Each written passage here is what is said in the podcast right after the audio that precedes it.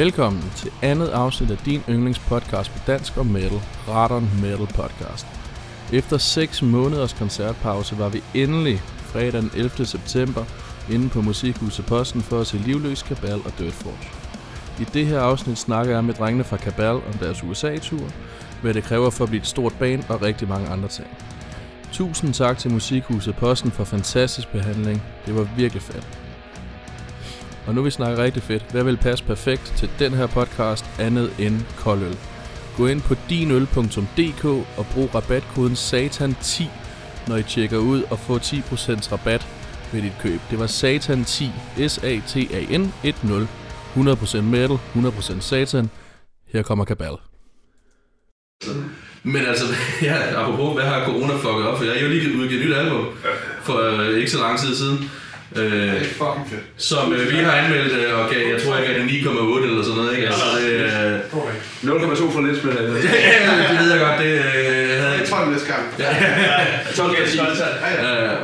Altså jeg vil sige nu, hvor jeg selv skamhørte det siden, ikke? Altså hører det stadigvæk flere måneder efter. Altså jeg havde i bagspejlet lyder der nok givet 10. Jeg synes det er nu, altså selve Margot Roth var jeg rigtig stor på og var helt vild med.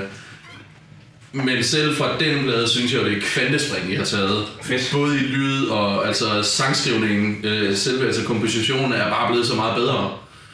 Altså, jamen, det er jeg glad for, jeg synes. Jeg synes jo også. Altså, selvfølgelig har det været bevidst, men altså, er der bare sket et eller andet indsat i Kabal fra den første til den anden blade? Eller er det... Jeg tror, det har været sådan en meget naturlig progression. Jeg tror, det bevidste valg har været flere omkvæd, eller sådan stærkere omkvæd. Ja.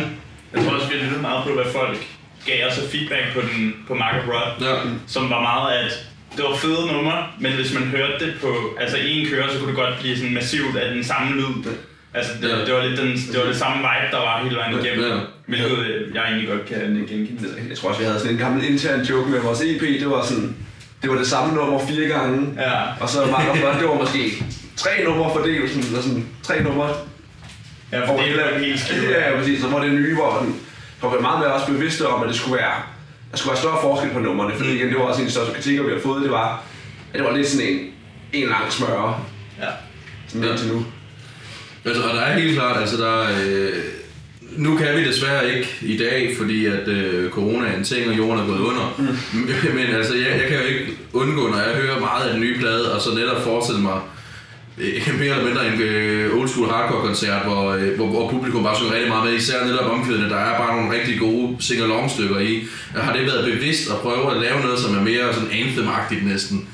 Ja, vi har i hvert fald tænkt meget over, at vi også gerne vil lave, altså vi har ikke, tror aldrig vi kommer til at ligesom gå ned på tyngde, eller man skal sige, at det, men at det på en eller anden måde skulle være lidt mere tilgængeligt. Ja. Altså. Ja, vi kastede os lidt ud i også at skrive mere sådan, bygget det lidt mere popagtigt op i virkeligheden, men stadig sådan holdt metaldelen og hardcore-delen, men så få nogle omkvæder ind, man kan kende, nogle stykker ind, man kan kende, nogle ting, der går igen. Ja. Og det var det, jeg tror, Force Light fungerede rigtig godt for os på Mark Rod, og det var den, vi har fået mest sådan, crowd sådan respons på, og en af dem, vi også stadig spiller meget. Ikke? Ja. Så vi har nok taget den retning, og så kørt videre på med det nye. Jamen, det er jo, altså nu ved jeg, hvad det. Hvis ikke jeg husker helt galt, så har jeg læst, at på den første måde, der er det meget, guitar profiles, jeg bruger, og så er det så mere, er det så rigtige amps, jeg bruger, eller er det bare der... Vi har aldrig brugt guitar pro, faktisk. Nej, altså profiles, er det blevet kæmper og sådan noget. Nå, på den måde. Nej, jeg troede min guitar pro, altså... Nej, jeg overhovedet ikke. Jeg bliver brugt amps på det nye. Ja. Det er fuldstændig. Det er mere organisk lyd og... Ja, jamen, det er netop det, altså, jeg synes, man kan... Og jeg vil aldrig nogensinde tage ned fra kæmper, fordi det er en af de mest vanvittige revolutioner inden for musikindustrien. Det, siden det står simpelthen, ikke? Altså. Ja. Men altså, jeg synes også, det giver et meget mere organisk feel til pladen, at det er rigtige amps, der er blevet brugt. Lidt nørdesnakker, hvad for nogle amps har I så brugt? Det skulle nok have været det. Jeg tror, det er Randall Satan, han har måske brugt den der Marshall også lidt. Nej, den havde han ikke. Han har brugt en P.V. 5150, ved jeg. Og Randall Satan, og så måske har han haft en mere med, det ved jeg. Jeg mener, han lånte ikke mix, den der gamle Marshall på et tidspunkt. Jo. Uden at være. Pas, vi har, det er vores producer-guy. Det har vi to nok rigtig dårligt at spørge. Altså det personligt er jeg sådan set også ligeglad, fordi så længe det lyder fedt, det er det vigtigste, ikke? Altså. Men hvad har, ja, altså, men hvad har, hvad kan man sige, hvad har tankerne været sådan, altså både lyrisk også, altså med, jeg er altid meget interesseret i sådan, hvordan er det processen foregår, altså har I haft et koncept, I har bygget ud fra, eller er det, hvad der nu har passet til hvert nummer? Jeg vil sige, sådan, på de første to, vi lavede, altså der var det lidt mere sådan et løst koncept, EP og album, der handlede meget om den her, sådan, der dødskult, og selvfølgelig så var der nogle sådan, underliggende tematikker i hver sang, at det, sådan, det foregik i det der, den verden, vi har opbygget, men det handlede om nogle forskellige ting i overført betydning. Ja. Og på det nye, der var det lidt mere personligt, lidt mere direkte, men stadigvæk i det her univers med mange af de sådan nogle der nærmest begreber og nogle sådan udtryk, vi har fundet på. Ja. Altså, sådan. Hvad er det for nogle udtryk? Ja, det er altså, og der er masser af forskellige ting, der handler. Altså, vi bruger, jeg tror måske, det var nogle vendinger, vi bruger rigtig meget, som ligesom passer ind i vores univers. Der sådan, snakker meget om The Void, som ligesom er intetheden efter døden. Mm. Det er ligesom det, jeg tror på, når vi dør, så er der ikke rigtig mere. Ja. Og så er det ligesom at være mærket. Ja. Margot Roth kører med, det der med at være mærket, det bliver nævnt i rigtig mange sange. Ja. Og det handler lidt ligesom, at jeg føler lidt på en eller anden måde, at menneskerne lidt, vi har lidt sådan dødstømt os selv, eller mærket os selv for udryddelse. Mm. Og det er det, mærket betyder. Ja. Så alle den slags ting bliver stadigvæk brugt i sangene, men der er ikke så meget fokus på, at det er en kult nødvendigvis. Nej. På de nye sange. Nej, okay. Men det foregår ikke det der kulte univers. Nej. Men altså, hvis vi nu alle sammen på sin vis er dødsdømte, hvilket jeg nok egentlig også selv er lidt forfalden til at tænke, er der så en form, har vi mulighed for frelse som menneskehed? Nu bliver det lidt langhåret filosofisk, men det skulle nok også meget fedt. Ja, altså, jeg tror, at vi har, hvis vi tager sammen, og ellers så tror jeg, ligesom det man skal tage ud af det, det er at få det bedste ud af den tid, man så har, hvis den så er super kort. Så. Ja. Det synes jeg, der er en anden form for. Det er måske sådan idealistisk, men der er en anden form for frihed i at vide, at tingene måske er lidt ligegyldige på nogle punkter. Det. Men der skal vi lytte til bioingeniøren herovre om, hvad vi lige gør sådan rent. Ja, hvad gør vi så? Vi lytter til eksperterne. Og hvad er det så for nogle eksperter? Fordi jeg har set en video på YouTube, ikke? Ja. Jeg ved ikke, om jeg kan... I did the research! Do your own research. Vi har lige haft snakket i bussen faktisk om det der sådan... Lidt sådan pseudo-videnskabelige, altså hvad man kan gøre. Jeg tror, man skal passe på, hvad man ligesom, hvor meget man integrerer det, man læser på internettet. Mm. Jeg kender det selv, når man går ind og læser et eller andet, man bliver meget hurtigt overbevist om, at det er sådan en sandhed. Og så snakker vi også om i bussen det der, men man har det også lidt tendens til, så finder man et eller andet, man synes stemmer overens med ens overbevisning, og så er det ligesom den retning, man vælger. Og tro på, at vi har alt det her med vacciner og... Bill Gates, der spionerer på os med vacciner. Jo. Ja, corona er et scam for at injicere os med 5G-chips, virus, et eller andet. Det er altid helt fedt også for det at vide af en eller anden person, der har skrevet det på sin smartphone på Instagram. Og lige præcis. Altså, og det hele kommer fra Kina selv fra min iPhone. Du må ikke overvåge os. Ja, og det er det, der bliver dem, der sidder med og har samtlige af de her apps, som bare data miner dig for hårdt. Mm-hmm. Som sidder, do your own research, og jeg har læst... jeg har set YouTube-videoer. Ja. Jeg har været inde på top 10 ting, verden gør imod dig og sådan noget. Ja. Men altså, og jeg elsker en god konspirationsteori. Det er sjovt, men problemet er bare, når det fejler. Folk begynder at sådan, ligesom, tage det for gode varer, ikke? Ja. Og, jeg vil sige, sådan et konkret eksempel her vil være, hvis der faktisk kommer en vaccine, og folk så nægter at få en problemvaccine, der den virker bedst, hvis størstedelen får den. Selvfølgelig er der nogen, som har måske svækket immunforsvar og sådan noget, som ikke skal have den, men de burde så bliver så dækket ind af alle os andre, som får den. Så er der jo netop flokimmuniteten, som beskytter dem. Og det var også det, som det der med alt det her, vi har nu med, at det er som udgangspunkt ikke dig selv, du skal beskytte. Nej, det er dem, der for eksempel netop har dårlige immunforsvar. Det er dem, vi passer på. Præcis. Det er dem, som vi prøver at være med at slå ihjel. For du skal nok, de fleste af os skal nok klare det, altså, fordi vi har et velfungerende, stærkt immunforsvar. Altså, jeg tror, vi havde det også alle sammen. Jeg er ret sikker på, at vi havde coronaturen, da vi var i USA. Det er muligt. Altså, alle var nede og... Ja, hele turen var nede, der var noget over. Undtagen mig. Ja, det var altså den eneste, der var også Weekend King. Ja. Men så kan man i Danmark kan man få taget den der antistoftest og se, om man så har haft det. Det var også mærkeligt, at han fik taget den. Ja, det er ikke altid... Altså, du skal have taget den rimelig tæt på, når du har haft sygdom. Ellers er det ikke sikkert, at du har... Nej, jeg tror faktisk, der er en 30% fejlmargen eller sådan noget. Det er ret højt. Det er alligevel det er meget, ikke? Altså, så det men altså, fordi I var jo på tur med en gæste, mere eller mindre, da verden gik under. Ja, lige før. Ja, det, altså, det har jo været... Imellens faktisk, tror jeg. Ja, altså... Ja. Hvor vi faktisk hørte om det, sådan, det var da sjovt. Vi var sådan, nå okay, der er simpelthen... Lægger man lige op og hoster op, der er fint. Og alle var sådan, det går over, det skidpødt, det er ligesom influencer, det er der nogen, der får og sådan noget. Vi jokede lidt med corona og sådan noget derovre, og så kom hun hjem, og så var det bare kaos, mand. Jeg kan bare huske, at jeg læste, altså vi blev rigtig syge, undtagen alle dem, der Nikolaj blev virkelig syge, sådan, og det var meget lang tid, sådan, jeg tror, jeg var syg 14 dage, sådan, og nok ikke rigtig kunne blive rask. Hvor jeg tror bare, man havde skrevet det lidt op til, okay, spiser junk food hver dag, drikker bajer hver dag, selvfølgelig bliver jeg syg. Jeg troede slet ikke, der var ikke nogen, der rigtig tænkte på det der. Nej, og så kom jeg hjem, og så læste jeg om symptomerne, og var sådan... Nååååh, det kan ske godt. Og det var alle på hele turen, der stort set. Alle undtagen mig. Ja. Jeg har så måske også haft det, men ikke... Jamen, der er nogen, der er symptomer jo. Ja, ja. Så... Og jeg tænker bare, at det må være... især der, fordi det der med at være på tur af en... Du er lidt afskåret for omverdenen under alle omstændigheder, ikke? Og så netop... Jeg nærmest kører forbi verden, mens den går under, ikke? Altså, især et land som USA, som jo netop fik... blottet, hvor fuldstændig håbløst deres healthcare-system er, ikke? Altså det... jeg har ikke håndteret det godt. de har håndteret det vældigt. Jeg har håndteret det lige så godt, som de håndterer de fleste ting, hvor man gik. Ja, altså det, der skete et eller andet skifte, ikke? Altså det, dengang man var barn, så var USA lidt det sejland, og Arnold Schwarzenegger og alt det der. Jeg tror bare, det blev lidt truet, men jeg tror det var, fordi man ikke vidste, hvordan ting fungerede, og man ikke havde den samme adgang til information, som man har nu. Men det kan godt være det, altså, at så kom internettet, ikke? Ja, så man lige sådan bag. Jeg ved jo også, jeg har været over nu, det var mega fedt, ikke? Men kæft, noget lort. Var det første gang, du var i USA? Nej, jeg har været der før, men det var sådan før, vi kørte jo hele USA rundt, så nu kan vi ligesom se det hele, ikke? Det er selvfølgelig rigtigt, ja. Og det er altså sådan de her teltbyer, der er Fresno, ikke? Hvorfor der bare bor i telte, fordi de hjemløse, ikke? Og sådan noget, er sindssygt. Og Fresno er det ikke også nærmest deres meth capital? Jo, altså... Små sketchy. Det kan man ikke se fremme. Altså, hvad var det, altså, var det mest sådan sketchy spillesteder, eller var det...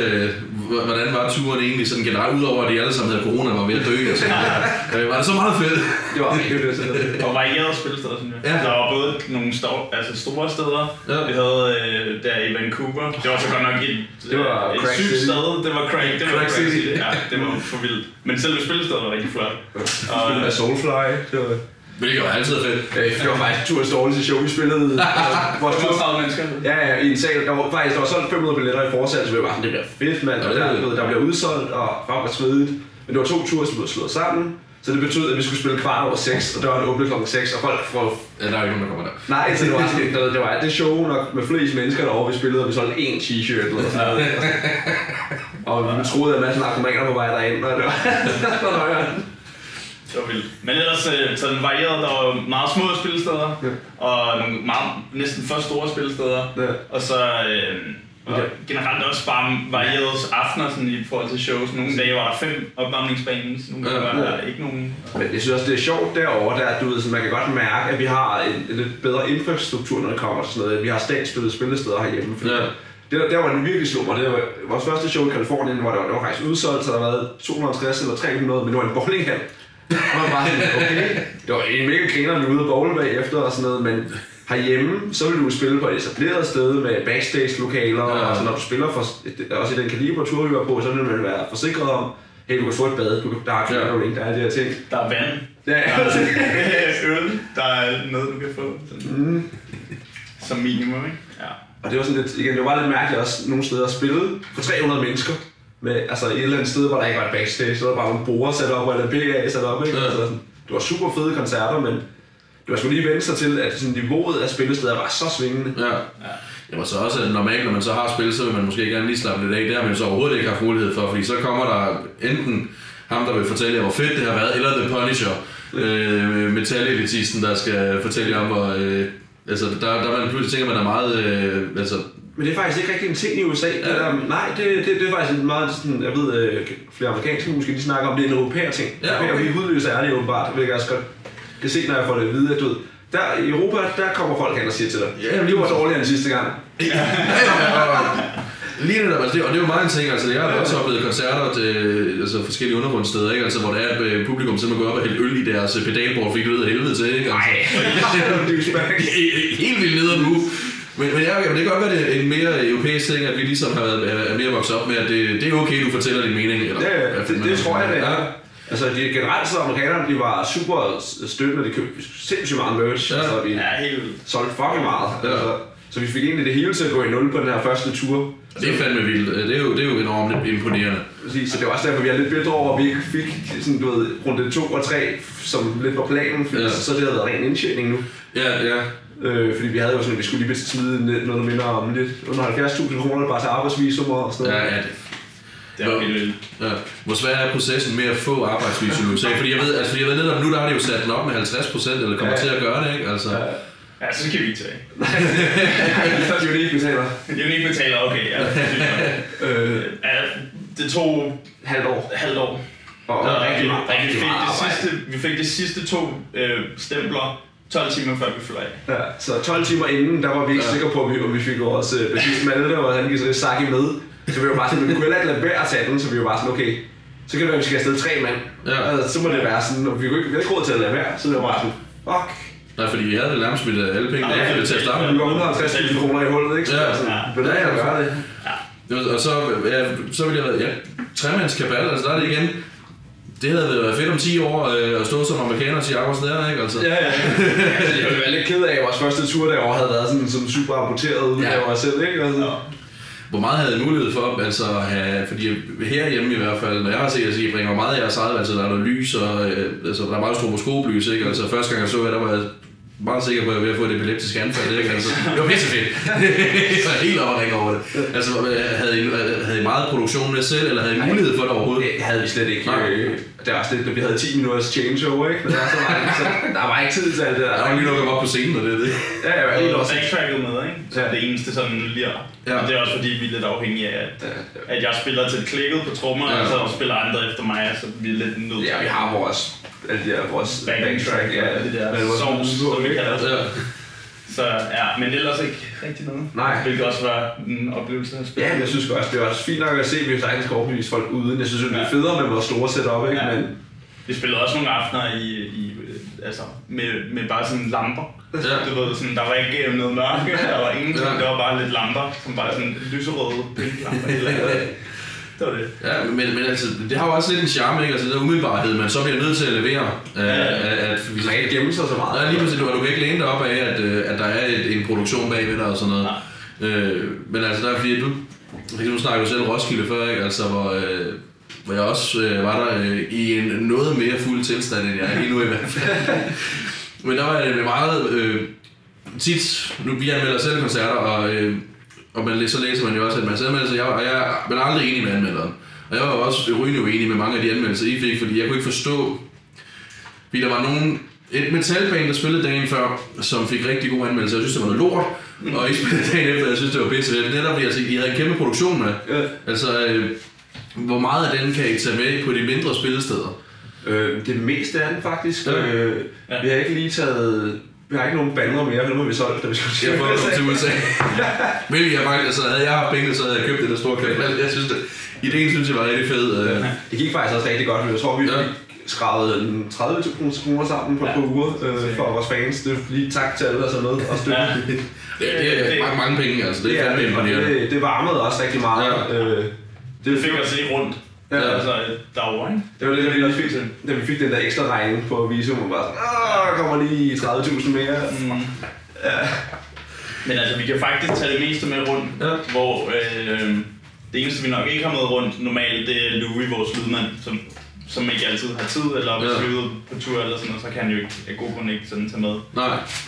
Det er fordi ikke altid, der er lige et budget til ham, desværre. Ja, det er jo et budget, eller han har tid til det på den sags skyld. Så lyssetuppet kan vi faktisk godt have med til, altså på europæiske show. Det var meget, altså når for eksempel på en koncert som i aften, hvor meget af hele setuppet er, hvad kan man sige, jeres eksklusivt, og bruger I noget af spillestedets lys og hvordan? Altså vi bruger som regel spillestedets lysmand, og giver dem nogle hints til, hvad vi godt kan lide, og hovedsageligt, det skal bare være mørkt. Så vi har vores egen røgmaskine med, og så bruger vi også gerne spillestedets røgmaskine også, så vi kan. Det er meget røg.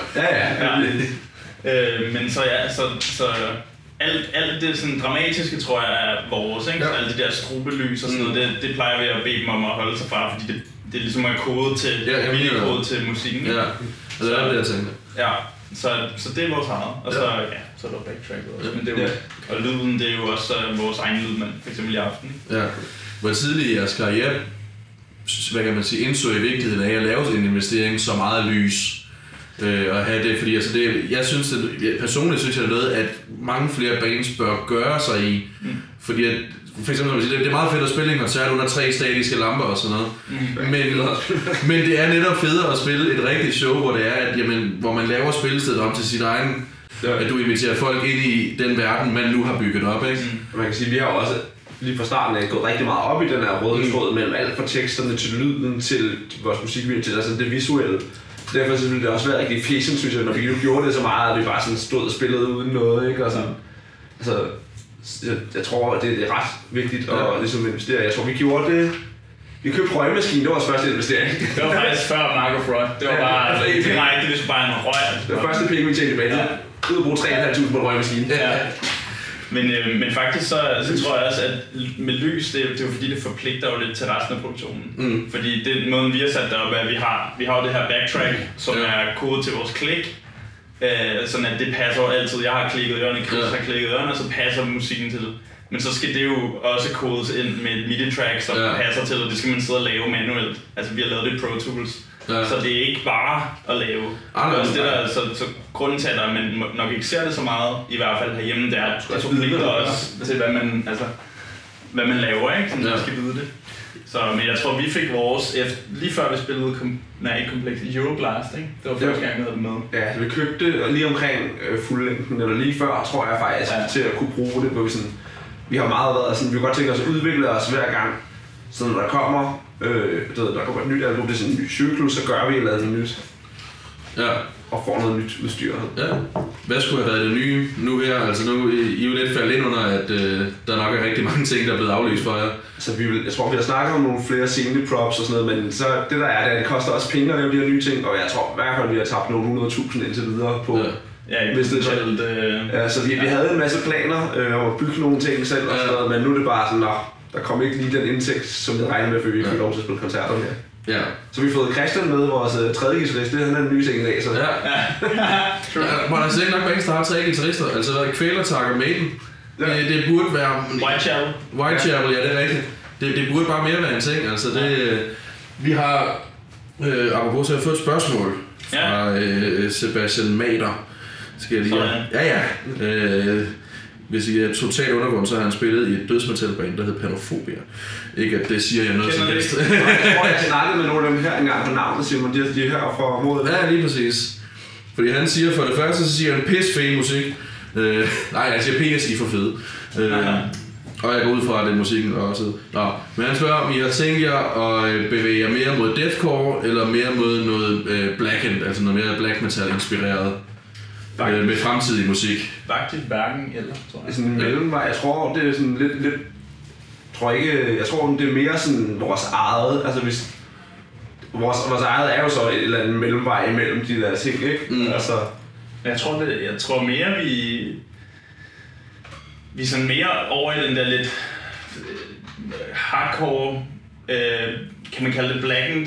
Hardcore? Det ved jeg ikke. Nej, det har jo elementer af deathcore. Ja, jo basically særligt deathcore, ikke? Altså, jeg tror bare, at det handler mere og mere om at bare blive kontinuerligt mere og mere vores eget. Ja. Det er sådan svært at sige, om det er den ene eller den anden ting, fordi jeg tror, vi er også forskellige fra sang til sang.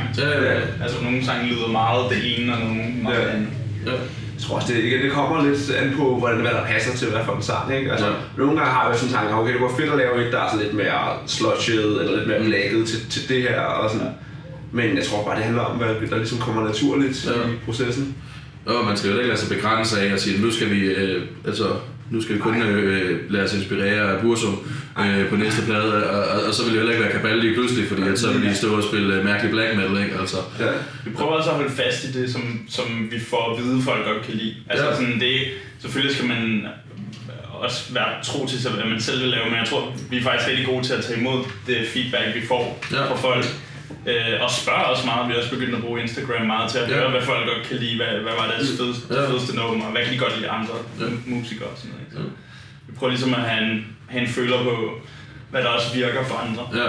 Hvordan har I egentlig fået, fordi nu, altså på Margot Roth, der havde I for eksempel sådan som CJ med på et nummer, hvilket, altså hvad kan man sige, for folk, der hører deathcore, var det, der er Sweater nok de største, ikke? Mm. Men så nu er sådan en som Matt Heafy på den nye plade, altså hvordan er det, altså er det jer, der har etableret en kontakt, eller har I simpelthen bare været heldige at kende nogen, der kender nogen? Og altså, CJ i sin tid, der skrev jeg bare til ham på Instagram, om han havde lyst til at være med, det ville jeg gerne. Men han virker som en type, der kunne gøre det. Ja, og så Matt Heafy, det var faktisk, fordi jeg faktisk lagt mærke til, at udgav Mark Rod, så postede han om os nogle gange. Han er ret, det må man give ham, ikke er en, der er så stor, som han er, så er ret god til at holde øje med undergrunden. Det er han.